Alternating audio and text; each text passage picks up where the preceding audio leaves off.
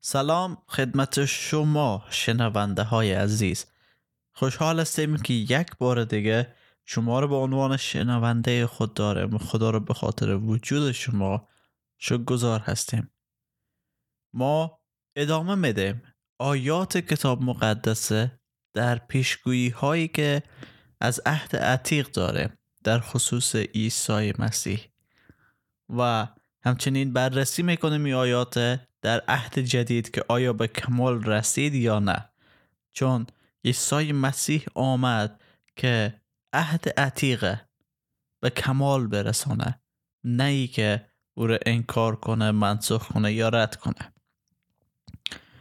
چون همه عهد عتیق در مورد آمدن عیسی مسیح است و ما را آماده می‌کنه تا مسیح دریافت کنه. امروز می‌رسیم به مزمور 41 آیه 9 در این مزمور می‌خوانم حتی بهترین دوست من که به او اعتماد دارم.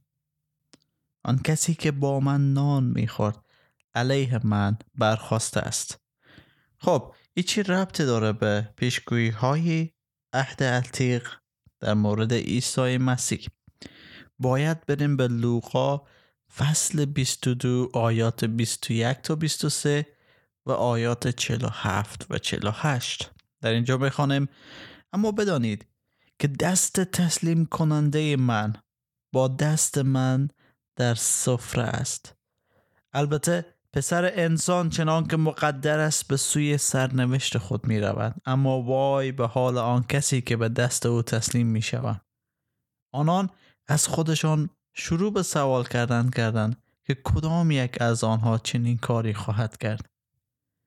عیسی هنوز صحبت می کرد که جمعیتی دیده شد به یهودا یکی از آن دوازده هواری پیشاپیش آنان بود یهودا نزد عیسی آمد تا او را ببوسد اما عیسی به او فرمود ای یهودا آیا پسر انسان را با بوسه تسلیم می کنی؟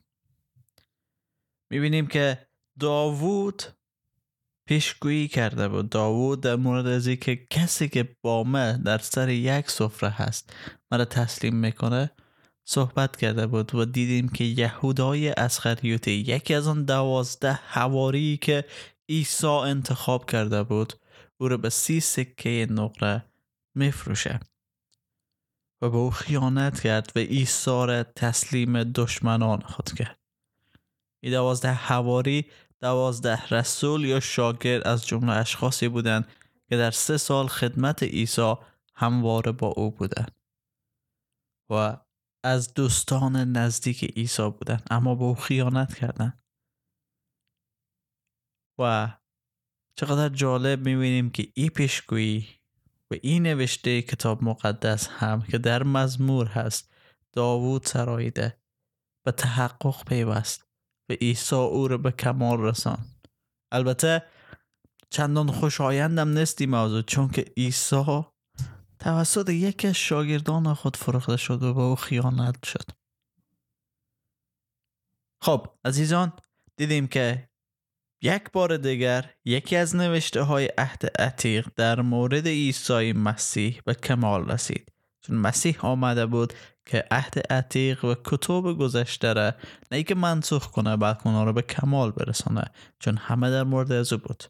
حال اگر شما سوال دارین و یا مطلبی است که می‌خواین با ما در ارتباط باشین و با ما به تماس شوین می‌تونین با شماره تماس مثبت یک سه دو یک سه صفر صفر هفت چار هفت. هفت. به از طریق واتساپ و تلگرام و همچنین به فیسبوک ما.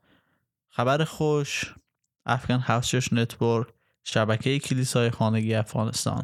به تماس بشین و ما حاضر هستیم که شما را در مسیر ایمانیتان خدمت کنید فیض برکت و سلامتی خداوند عیسی مسیح همواره با شما باد.